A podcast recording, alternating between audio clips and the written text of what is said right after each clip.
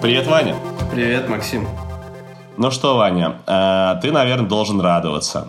Э, здесь э, письмо пришло к нам ругательное, ругает меня, тебя защищает, говорит, говорят, травлю тебя, вот как учитель в школе травит учеников, также я над тобой издеваюсь, и это совершенно не дело, что такие вот учителя, как я, появляются в том числе в нашем подкасте. Ну, конечно, так и есть так и есть, серьезно, вот ты тоже чувствовал, скажи, вот ты чувствовал или не чувствовал, да, что вот я вот так с высока э, с тобой э, вот обращаюсь? Ну, да. слушай, я тебя просто слишком давно знаю, чтобы обращать на это внимание, мне кажется, нет, я себя никак не То есть, по-твоему, я испорчен э, школой вот по жизни, и что правильно делают в Японии, когда говорят, 7 лет проработал в школе, а дальше все, пожалуйста, до свидания, э, ваша психика испорчена навечно, теперь у вас вечный тоталитарный бинарный синдром училки?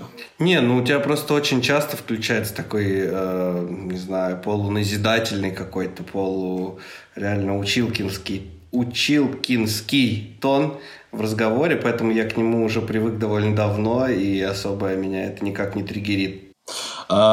мы здесь с вами употребляем слово «училка», оно действительно из нашего обихода, но сразу скажу, что это не история про какое-то пренебрежение да, профессией и профессией, моей профессии. Я работал и работаю, э, много чего делаю в этой профессии. Ну, а я просто привык к тому, что ты употребляешь, поэтому тоже так говорю. Так вот, по поводу письма, которое пришло нам в редакцию, э, там речь шла о том, что Максим ну, несколько перебарщивает э, со своим тоном и со своим э, эго учителя, и иногда это, по мнению некоторых наших слушателей, э, превращается, ну, чуть ли не в буллинг такой, да, что он якобы высмеивается, если я что-то не знаю. Я на самом деле немного по-другому интерпретирую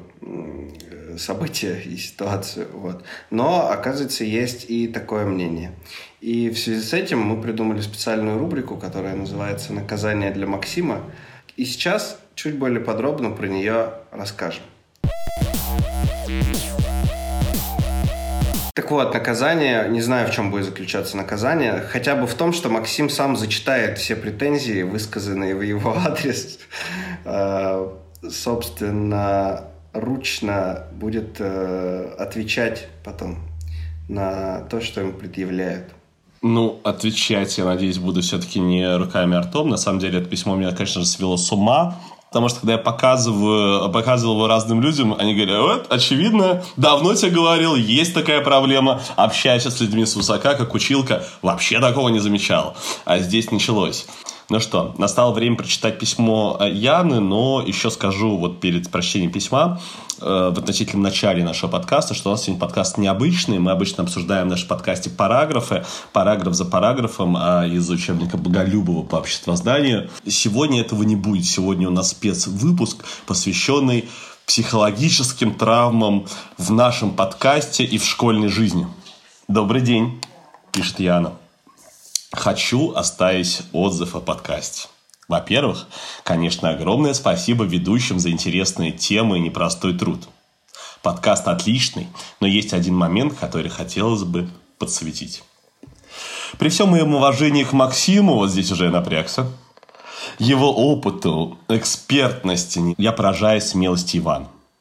Он, по сути, согласился испытывать на себе кошмар, от которого многие взрослые люди просыпаются в холодном поту. Раз за разом стоять у доски, отвечать заведомо неправильно и слушать, как учитель с насмешкой объясняет ему, где он, дурачок такой, был неправ. Максим даже говорит об этом в выпуске про национальность, особо упоминая, что ему приятно быть таким учителем. Если, конечно, это был не сарказм. Я как слушатель подсознательно ассоциирую себя именно с позиции Ивана, так как прихожу послушать мнение эксперта. И поэтому на протяжении всего подкаста чувствую себя где-то внизу. И Максим не всегда благосклонно взирает на меня и мое мнение с высоты своих знаний. А, причем в некоторых случаях субъективная точка зрения Максима, например, при определении своей национальности, подается как единственно верная. Хотя Иван точно так же, как и Максим, имеет право считать себя русским, потому что говорит по-русски и отмечает Новый год. По идее. В общем, из-за такой подачи информацию, интересную и полезную, Воспринимать лично мне эмоционально сложно, хотя у меня не было проблем с выходом к доске. Я, как вы уже заметили, не против подискутировать. А получается, что функция Ивана сводится к тому, чтобы высказывать заранее неправильную обывательскую позицию, которая потом без всякого снисхождения разбивается в словах Ивана даже не ищут каких-то верных мыслей, просто сразу переходят к точке зрения Максима. Ну, дальше э, Яна э, пишет э, много хорошести, говорит, что подкаст опять э, в целом неплохой. И Ян говорит, что, возможно, этот комментарий даст повод задуматься над подачей э, материала. И вот мы с Ваней задумались. Мы задумались, и да. Задумались и позвали Яну к нам в подкаст, чтобы поговорить на важные темы и об этом письме, и о травмах, которые оставляют учителя в наших сердцах. Всем привет! Для меня это было супер неожиданно, и это невероятный опыт, и спасибо большое Максиму и Ване, что они настолько открыты к новому, что не, не просто ответили там «спасибо, Яна, спасибо за отзыв, до свидания», за то, что реально даже не просто задумались, а пригласили меня, чтобы это обсудить, и чтобы слушатели могли потом обсудить это в комментариях. Короче, я считаю, что это высший пилотаж, и, ребята, вы супер крутые. Это вот то, что я хочу сказать. Ян, спасибо тебе огромное. Эм, на самом деле твой текст э, попал в сердечко, потому что он э, действительно поднимает достаточно важные и э, острые темы, на мой взгляд. Да, темы, с которыми действительно сталкиваются разные школьники, и с тем, как учителя, и почему так происходит, да, что учителя часто разговаривают со школьниками свысока. Ян, скажи, пожалуйста, а, а вот ты написала письмо. Вот что в реальности вот э, тебе больше всего возмутило и не понравилось? Вот в одном предложении можешь сформулировать или э, как-то коротко вот эту мысль, что не понравилось больше всего? Я боюсь, что прям в одном предложении не смогу сформулировать. Мне придется небольшую э, речь произнести перед этим. Объясню. Я вообще маркетолог по образованию, и мне иногда приходится мыслить как маркетолог. И когда я писала этот отзыв, у меня не было м, задачи там сказать, что Максим такой нехороший, а Ваня такой бедный и несчастный. Э, мне очень понравился подкаст, и мне очень хотелось реально э, сделать для него что-то хорошее. И я поняла, что если даже у меня э, подача такая вызывает некоторые неприятные эмоции. Как уже упоминалось ранее, у меня не было особых проблем там с учителями или с выходом к доске, то для людей, у которых реально с этим были проблемы, которых действительно там когда-то учителя, ну, скажем так, обидели, им вообще будет тяжело слушать, но подкаст-то классный, надо же что-то с этим сделать, и вот я решила такой вот шаг э, совершить и написать вам. Я собиралась, наверное, минут 40. Я поговорила с мужем, стоит оно того или нет, там, что там важно мое мнение или нет. Написала этот текст, сто раз его поправила, и вот, собственно, отправила.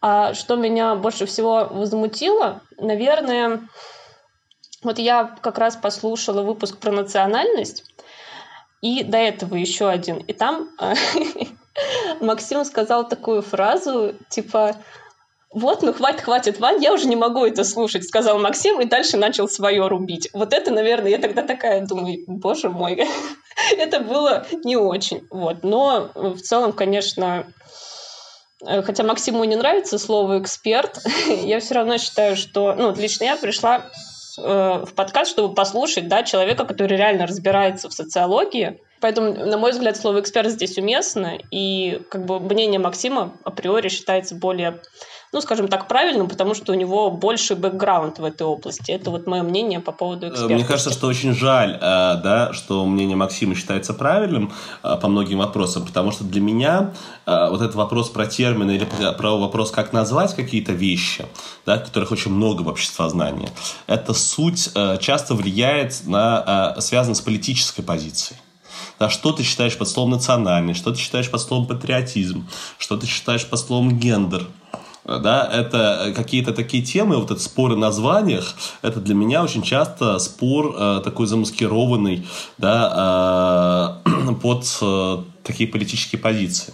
И слово экспертность, эксперт, конечно, для меня, вот, не знаю, вот самое, где больше всего мне слово девальвировало, когда я лет 10 назад, когда были э, большое количество дел по 282 статье. Это статья за возбуждение ненависти или вражды на там, какой-то разной почве, э, национальной, политической, социальной почве. Там в судах выступали эксперты.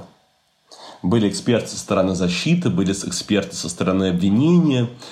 И, по сути дела, каждый из них да, выворачивал там лингвистическую, например, экспертизу. Каждый по-своему. Вот это слово было оскорблением или не было оскорблением? А, вот, и э, вот эти эксперты позиция экспертов никоим образом не отличалась от позиции обычных людей, от позиции адвокатов и прокуроров, которые были да, на стороне защиты на стороне обвинения, от э, позиции людей, которые выступали свидетелями в процессе, от позиции подсудимого. Это были ровно такие же мнения. И каждое из определений, которое мы возьмем, по сути, да, э, действительно имеет огромное количество разных коннотаций определений. Без разницы, как мы определим слово «национальность». Да, э, дело совершенно не в этом. Да, дело в том, что за этим стоит и за нашим отношением э, к разным шагам. Да, не важно самоопределение, а важно, должно ли государство э, говорить о том, что национальность должна быть прописана в паспорте.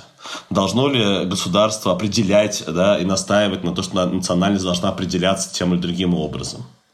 Ну и так далее. Ну вот, по сути, я абсолютно согласна с тем, что э, Максим ты сказал. И именно поэтому меня немножко, точнее, даже не немножко, раз уж я решила что-то написать, э, смутил вот именно тон. То есть, как бы ты говоришь, что все правильно, но э, вот именно какая-то интонационная вещь, она, мне кажется, бьет иногда даже больнее, чем какие-то слова или еще что-то. Мне кажется, и в школе такое часто бывает, когда вроде учитель тебе ничего такого не говорит, но ты-то знаешь, что он хочет сказать, и чувствуешь себя неуютно или неловко, или вообще еще как-нибудь плохо. Э, вот это меня очень сильно как раз огорчило, э, потому что, не знаю, есть такой, э, был такой недавно умер философ Померанц, и а, он сформулировал для меня замечательное правило, да, которого я, по крайней мере, декларирую, но, как видно, не всегда придерживаюсь жизни, это меня огорчило, да, а, что тон дискуссии важнее содержания. Что, например, если ты говоришь и пропагандируешь демократичность, да, что это во многом демократичность, например, да, связана действительно и с тоном, и э, с тем, как ты общаешься, а не только с тем, что ты декларируешь, что ты заявляешь. И э, вот расхождение, гигантское расхождение в тоне и в содержании, это э, и, и катастрофа, наверное, в современной школе, где учителя декларируют одни ценности, да, а потом работают на выборах, и ты видишь, что совершенно другие, другим придерживаются. И что этим ценностям, соответственно, совершенно не соответствует как раз тон, с которым эти ценности э, подаются очень часто. Да, а, а вот э, Яна, ты нашла это во мне, а я показал письмо другим людям, они тоже нашли это во мне, и для меня это прекрасный урок, э, урок, урок. На том подкасте, отказывается, больше учился не Ваня, а я, только поняли мы про это гораздо позже. Благодаря Яне. Я вообще хотел сказать, что меня поразил подход Яны, когда она уточнила, что она даже с мужем посоветовалась, писать ли нам письмо или нет. Это какие терзания были у человека насчет того, надо ли высказать эти претензии или не стоит. Вот. Очень удивлен, что люди так увлеченно слушают наш подкаст, и это, конечно, не может не радовать. И у меня сразу, Максим, к тебе есть вопрос. А если мы абстрагируемся вот от ситуации то подкаста, мы уже вроде поняли, да, что я там не обижаюсь, как между нами из-за этого никакого конфликта нет.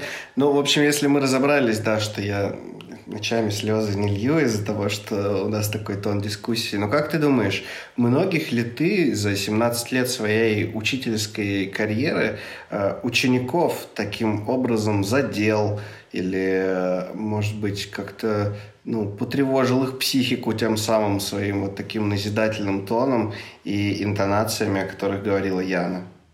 А, на самом деле разговор для меня достаточно сложный, потому что я за работу в школе, за те годы, которые работал в школе, действительно проделал очень большой и важный сложный путь. А, я пришел работать в школу еще когда мне не было 18, в 17 лет, в 90-е было разное возможно. А, и э, пришел как раз-таки, да, чтобы делать, чтобы школу изменять, чтобы она была не такой, в какой я учился. А как ее изменять, на что изменять, еще не знал толком, но вот что-то мне не нравилось. Наверное, это что-то тоже в первую очередь было связано с тоном. Но потом я действительно видел на практике, дальше тебя требует, что у тебя оценки. Дальше я стал очень требовательно относиться к домашним заданиям. А, люди не делали домашние задания, я стал гигантское количество двоек людям.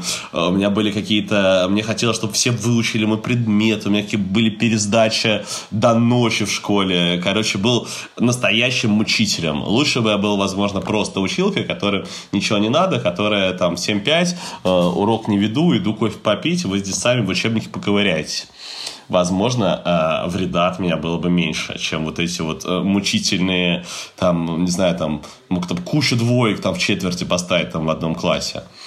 Вот. Э, и сам же загонял себя в непонятные ситуации, когда вот у человека вроде бы двойка, вроде бы на второй год не надо вставлять у многих людей. А что ж делать-то, да? Придется рисовать тройки в любом случае, если не хочешь оставить человека на второй год. И, и принципиальность уходит. И в конце своего обучения я вот э, перешел, и даже у меня был опыт безоценочного обучения, и это было здорово.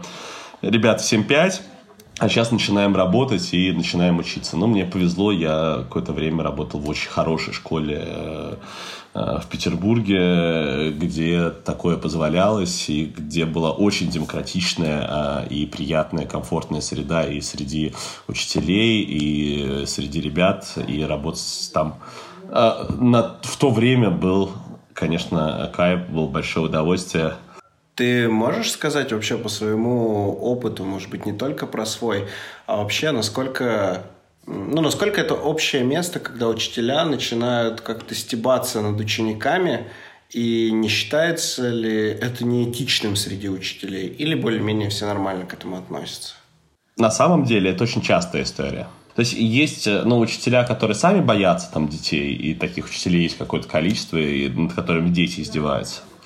А, но среди учителей, если ты особенно там, ну, условно, там сильный и э, совсем, если плохо, сильно харизматичный учитель, да, то э, возникает такая психологическая ситуация. Есть дети, да, и есть ты.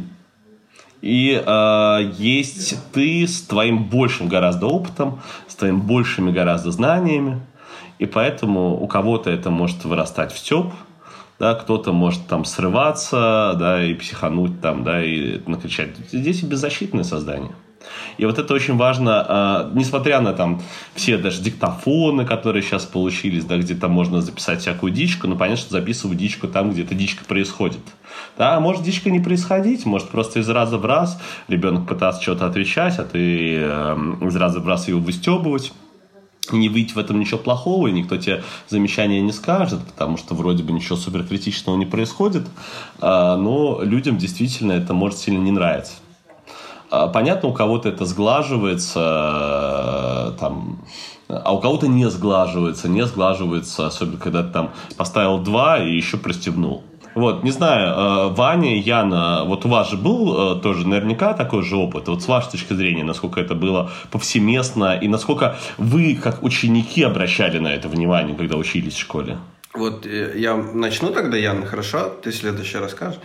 А, как раз, когда ты говорил об этом, у меня в памяти всплыла история из моего детства.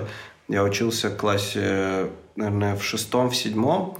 И из-за того, что это было связано не с учебой, а просто там с моим поведением, что-то мы типа бесились с одноклассником, по-моему, пинали мячик из бумаги, э, сделанный и завернутый в скотч.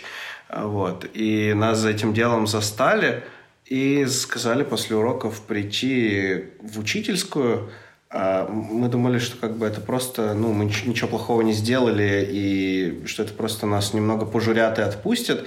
А когда пришли в учительскую, поняли, что там сидит несколько учителей, зауч и директор, и они все по очереди а, обвиняли нас том, что мы просто какие-то негодяи, в том, что мы оскорбляем и школу, и своих родителей, тем самым... Ваня, Ваня, а тебя заставляли еще стоять при этом? У нас в школе э, вот э, было такое это инструмент еще говоря, да, типа, э, все сидят учителя, а тебе говорят, Конечно, конечно, мы, мы стояли вдвоем с этим парнем, и от вот всего тона этого они просто как расстрельная тройка сидели и по очереди говорили, какие мы подонки с ним, потому что мы пинали мячик на перемене.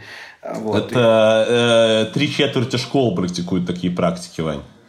Ну, короче, нас э, так, ну, по сути своей я бы назвал, что это унижали, вот, и нас так унижали, что в какой-то момент, несмотря на то, что вот мы уже были в классе в шестом, э, мы просто начали плакать вдвоем, потому что это как-то было уже совершенно невыносимо все это слушать. Ну и, видимо, мы в какой-то момент, когда тебе пять человек по очереди говорят, какой ты подлец, ты, наверное, начинаешь даже верить отчасти в это немного и думать, действительно, как, как же я вот это наделал так, а, как же я так не уважаю своих родителей, что пинал мячик в школе из бумаги. А, и, но даже это их не остановило, даже когда мы типа расплакались, они все равно продолжали нас ругать, Э, вот, это все довольно долго длилось, и я понимаю, что это было достаточно травматично. Благо, вот я, например, быстро успокоился. Но я буквально вчера э, читал книгу воспоминаний э, психолога и сексолога Льва Щеглова, который не так давно умер. Э, вот. Читал его книжку, он рассказывал про очень похожую ситуацию, где после вот такой вот беседы Э, когда просто ученика там за то, что не понравилось, как он себя вел, э, вызвали в учительскую и все его пропесочили. После этого он повесился, а все те, кто э, все те, кто его ругали, учителя и завуч, они оказались на скамье подсудимых, потому что их обвиняли в доведении человека до самоубийства. А, как бы Понятно, что в моей ситуации все там достаточно просто обошлось. У меня не было таких мыслей, но это было, это было дико травматично. Я не понимаю, как взрослые люди додумались до этого. Мне было 12 лет, а им по 40. Да, Ваня, в этом проблема. В этом большая проблема, что когда ты находишься внутри какого-то коллектива, всякие дикие практики, вот если со стороны посмотреть на школьные практики, да, многие, которые, которые рисуют школьные традиции или какими-то достаточно странными ГОСТами, да, а, это вот эти вот, конечно, вот эти педсоветы, да, где вот так пропесочивают детей, да, а, но вот они со стороны, то есть внутри часто не, не выглядят такими ужасными. Вот стоит, э, например, уйти из школы на какое-то время не работать, а потом прийти туда и посмотреть. И как ты видишь, как меняется вот этот тон. Вот если ты придешь в школу, я уверен, что будешь в обычной типичной школе, ты будешь посмотришь, как происходит учебный процесс, понаблюдаешь за этим. Да, конечно, тебя очень много шокирует вот эти кричащие уборщицы, а, вот эти на уроках сели, встали, а, вот это, а, а сейчас мы построимся по росту. Да, это что-то, что совершенно не соответствует современной жизни, ну и вообще для меня каким-то критериям адекватности. Да, при этом это постоянные ритуалы, которые в школе э, так или иначе транслируются. Очень большое тебе спасибо, что ты поднял э, тему, э, мне кажется, очень важную, да, вот этих вот педсоветов, на которых э, я вот когда сидел на этих педсоветах тоже, я в какой-то момент перестал ходить на них, да, а, ну, потому что когда ты сидишь на этом педсовете, и не очень понятно, что тебе делать, да, а вот э, сказать, что вы все дичку устроили, да, ну, не повлияет ни на что, еще все поругаются э, со мной, а потом продолжат, да, разгоряченные. Э, но, в общем и целом, когда я пытался закинуть мысли про то, что практика таких подсоветах не очень, где-нибудь не знаю, там в кабинете завхоза, да, или в каких-то местах, где мы собирались с другими учителями. А, тоже, кстати, вот люди не видели в этом проблему. А, и очень хочется, чтобы кто-нибудь послушал у нас подкаст и пришел в школу какой-нибудь учитель, посмотрел, подумал над практикой, да, и понял, что вот так делать совершенно не надо, не следует, и э, тоже э, в меру силы возможности сам бы этого не допускал бы, и точно в этом не участвовал. Но я вот, э, если честно, сейчас э, думаю, что это какая-то максимальная такая традиция, э, которая демонстрирует советскую преемственность в школе, потому что я сейчас понимаю, что это по сути своей было такое комсомольское собрание, где тех, кто немного не укладывается вот практики поведения в предписанные какими-то общими школьными законами, да, тех, тех надо довести до слез, чтобы в следующий раз они так не поступали. Вот. Мне это, конечно, э, ужасно унизительным показалось. Тогда нет, а сейчас да. А тогда мне просто грустно было. Главное, что такие практики, они единственное, что влияет, это на производство, на воспроизводство таких практик, это раз. И точно они не делают атмосферу лучше, точно не делают атмосферу доверительнее, атмосферу между учителями и учениками. Они только рвут границу да, и делают возможным такие же модели поведения, воспроизводства этих практик там, старшими детьми, надо младшими детьми, например. Яна, скажи, вот что тебя травмировало в школе, если брать историю про взаимоотношения учителей и учеников? А, вообще, мне повезло с той точки зрения, что когда я пошла в школу, мне дедушка сказал следующее, что Яна, учителя — это те люди, которые должны тебя научить. Так что ты не стесняйся, задавай вопросы. И, в общем, если ты хочешь что-то узнать, ты прям греби, пока не догребешь. Ну, я девочка была послушная, я послушалась, и с тех пор, мне кажется, все учителя, когда я открывала рот, они закатывали глаза синхронно, потому что я задавала столько вопросов, просто невероятное количество, и мне кажется, я всех бесила этим. Ну, что поделать, на данный момент я до сих пор уверена, что я все делала правильно, потому что, по сути, главная задача моя была чему-то научиться. И в связи с этим меня очень удивляли учителя, которые пытались э, самоутвердиться за счет учеников. То есть как это выглядело? Я пришла к учителю, чтобы научиться, и всем вокруг понятно, что я, ну, э, если в общем сказать, что я глупее него, да, то, что у меня меньше знаний, например, да, то, что я не так разбираюсь в его предмете, а учитель почему-то считает, что это повод как бы мне еще раз об этом напомнить, что вот мало того, что я к нему пришла учиться, он мне еще скажет, ха-ха, ты ничего не знаешь.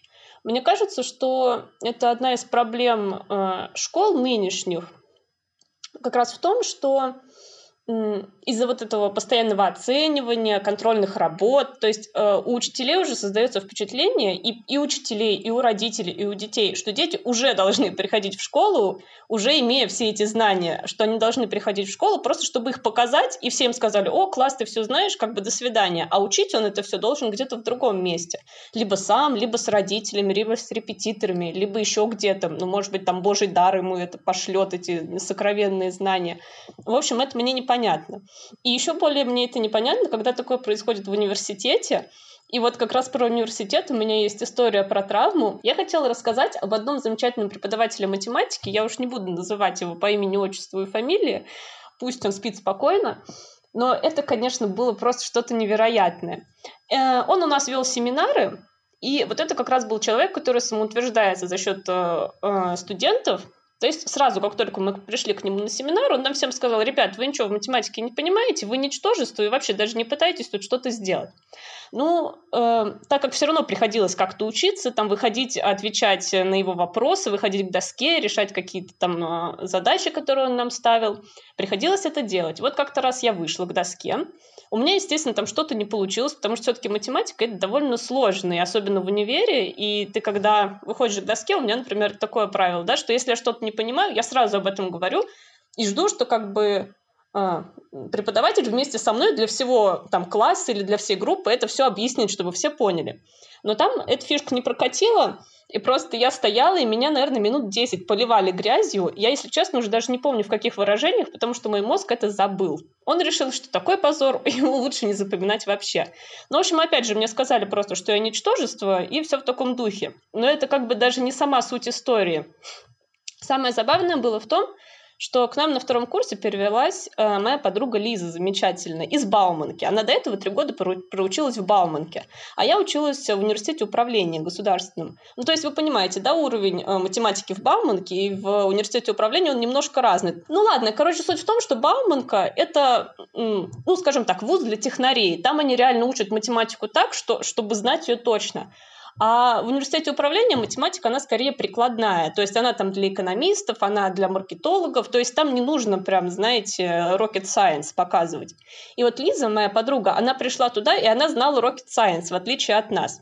И ей тоже как-то раз пришлось выйти к доске, и она что-то сделала по, э, по своему бауманскому методу. То есть э, что-то отличающееся от того, как привык видеть наш семинарист. Она сделала все правильно, так было можно делать. Но он тоже 15 минут ее поливал грязью. В общем, было все равно, знаешь ты математику, не знаешь ты математику. Вообще, все равно что, главное, чтобы человек мог самоутвердиться за твой счет. Вот от этого у меня просто голова взрывается. Я, может быть, жестко скажу, но я считаю, что люди, которые самоутверждаются за счет студентов, им нельзя работать в преподавании никогда вообще. Они должны найти себе другое дело, которое им будет нравиться. Но вот это, это просто трэш. С одной стороны, да, преподавание – это профессия супермассовая, да, при этом э, людей, которые готовы и могут хорошо преподавать, это сложная еще профессия.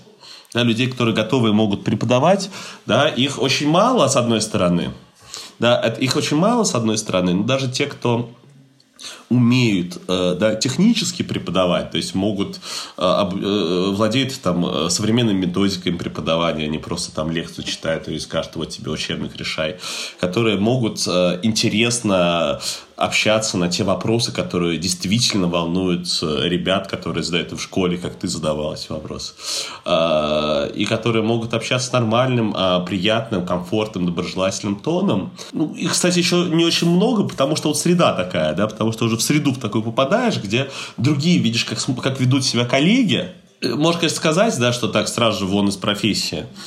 А, но хочется найти какое-то секрет, хочется найти какое-то решение. Я бы хотела все-таки отметить, что мы сейчас говорим немножко о разных вещах. То есть одно дело, когда там человек что-нибудь снисходительно сказал, или там часто что-то снисходительно говорит. У меня была прекрасная учительница по математике в школе, я ее обожала. Но она, она прям немножечко с насмешкой такая была. Она вот как-то раз мне задала 150 номеров по математике, когда ей что-то там не понравилось, я потом пришла к ней в учительскую, ну типа спросить, а как мне это сделать? Она говорит, Ян, да ты что, я же пошутила, иди спокойно домой, успокойся. То есть в этом ничего нет плохого. Я до сих пор, у меня где-то даже есть в календаре отметка, что в этот день Юлия Львовна со мной согласилась, потому что мы с ней вечно спорили. В общем, это классно, в этом ничего нет плохого. Она тоже была такая немножечко снисходительная, там, могла там что-нибудь такое сказать, это ничего страшного. А вот когда человек тебя вызывает к доске, чтобы унизить, вот это страшно. То есть это две разные вещи. И как бы я хочу, чтобы это было понятно, что и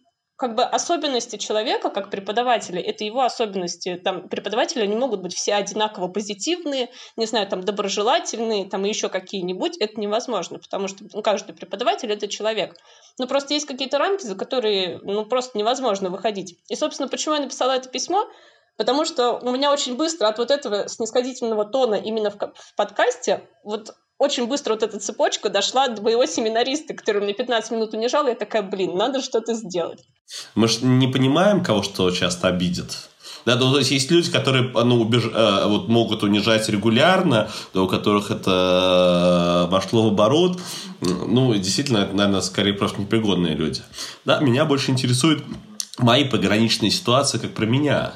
Да, э, и когда ты это не отдаешь периодически себе отчет сам по себе. Ну вот смотри, Максим и Яна тоже. Мы же э, вообще сейчас в целом говорим про то, как школьников, ну так или иначе, это можно назвать наказанием. Так когда учитель смеется над учеником, он тем самым считает, что его наказывает. Вот э, те самые я про ситуации, где это довольно очевидно, где вот примерно про то, что говорила Яна, да, когда преподаватель начинает, ну, конкретно как-то травить учеников, да, смеяться над ними. То есть это такая же, мне кажется, форма какого-то социального наказания. То, то, о чем я говорил, это тоже было наказание, да, когда собираются учителя на какой-то педсовет и обсуждают там, что ты натворил. И вот ты задал вопрос, э, что делать с этим, да, как не допускать такого. Может быть, можно просто выработать для себя, как для учителя, ну, какие-то инструменты, которые как бы будут являться так или иначе наказанием для, уч- для ученика, но при этом э, не будут задевать его психику, не будут создавать какой-то дико конфликтной и дискомфортной ситуации не знаю, мне кажется, что институт наказания сам по себе не работает. Да, э, здесь важна, в принципе, создание среды, в которой комфортно, прикольно, интересно. Да, с, можно с ребенком просто поговорить о том, что да, когда нормальные отношения, когда э, все нормально строится в классе, когда в школе, в принципе, нормальная атмосфера, просто сказать, что вот это было тебе неприятно, потому-то, тому-то история, что кого-то обязательно нужно наказать за что-нибудь, особенно за какую-нибудь дичку, не знаю, как в школе любят, там, э, скамей в коридоре нет, ребенок сидит на подоконнике, там, надо наказать. Да, не уверен, что такие вещи в принципе нужно наказывать, и что в принципе должен быть институт наказания. Мне кажется, как раз задача школы заключается в том, чтобы выйти за пределы вот этой парадигмы. Что-то не нравится, наказал в этом и проблема. Да, еще наказал вот именно так, чтобы точно он запомнил. Вот на педсовете, чтобы он заплакал, чтобы запомнил, и больше тогда делать якобы ничего не будет. Мне кажется, важно как раз выйти из этой парадигмы. Важно просто любить друг друга э, и нормально, по-человечески относиться с уважением, любить и уважать друг друга. Вот мне кажется, что такой важный рецепт. И разговаривать про свои эмоции, говорить, что тебе нравится, что тебе не нравится. Э, хвалить людей за какие-то успехи, которые они совершают. Потому что когда ты человека хвалишь, человеку хочется быть хорошим. А когда ты его наказываешь, далеко не факт, что человек действительно захочет чего-то не делать. Мне вот очень не нравится, да, когда э, мне что-то выгов... даже просто выговаривают что-нибудь. Очень бешусь. Да, если это э, вот именно в мой адрес обращено, какой я негодяй. Я сейчас прям так покраснела немножечко, ну да ладно. Нет, Ян, а здесь, а, здесь а, ну, чуть-чуть а, другая история. Ну, хотя мне тоже это письмо, конечно, оно меня очень тронуло, а, поэтому заставило подумать и захотелось написать. Но здесь не было вот элемента наказывания. Ну, я старалась, да, чтобы это было, чтобы это прозвучало максимально спокойно, как я это и планировала, то есть. Э, очень корректно, да, не уверен, что я спокойно это воспринял. Я это как раз воспринял неспокойно, потому что я согласился со многими нотками, и мне они кажутся очень важными, и очень важно над собой работать, э, повторять для себя формулу померанца и не допускать каких-то вещей э, таких. Ваня, прости. Да, Максим, извинения приняты. Шучу, конечно. Э, спасибо, что... Не принято, да. Э, спасибо, что подытожил и так резюмировал все, что мы, о чем мы сегодня говорили. Э, Помню, что это был такой специальный выпуск нашего подкаста. Мы обычно говорим про параграфы из учебника по обществознанию, но сегодня, мне кажется, не менее важный разговор был не о том, что изучают, а о том, кто учит, кто ведет занятия, как их можно вести, как можно мотивировать э, школьников, э, в целом любых учеников, да, и как, наверное, не стоит наказывать. Спасибо, спасибо. И э, с вами были Яна. Да, спасибо, что пригласили меня. Мне очень приятно. Яна, спасибо, что пришла. Нам тоже очень приятно. Да, э, Яна и Максим, э, Яна и Ваня, спасибо вам за действительно этот очень э, важный выпуск. Надеюсь, что его дослушает до конца большое количество людей, потому что и, и большое количество учителей.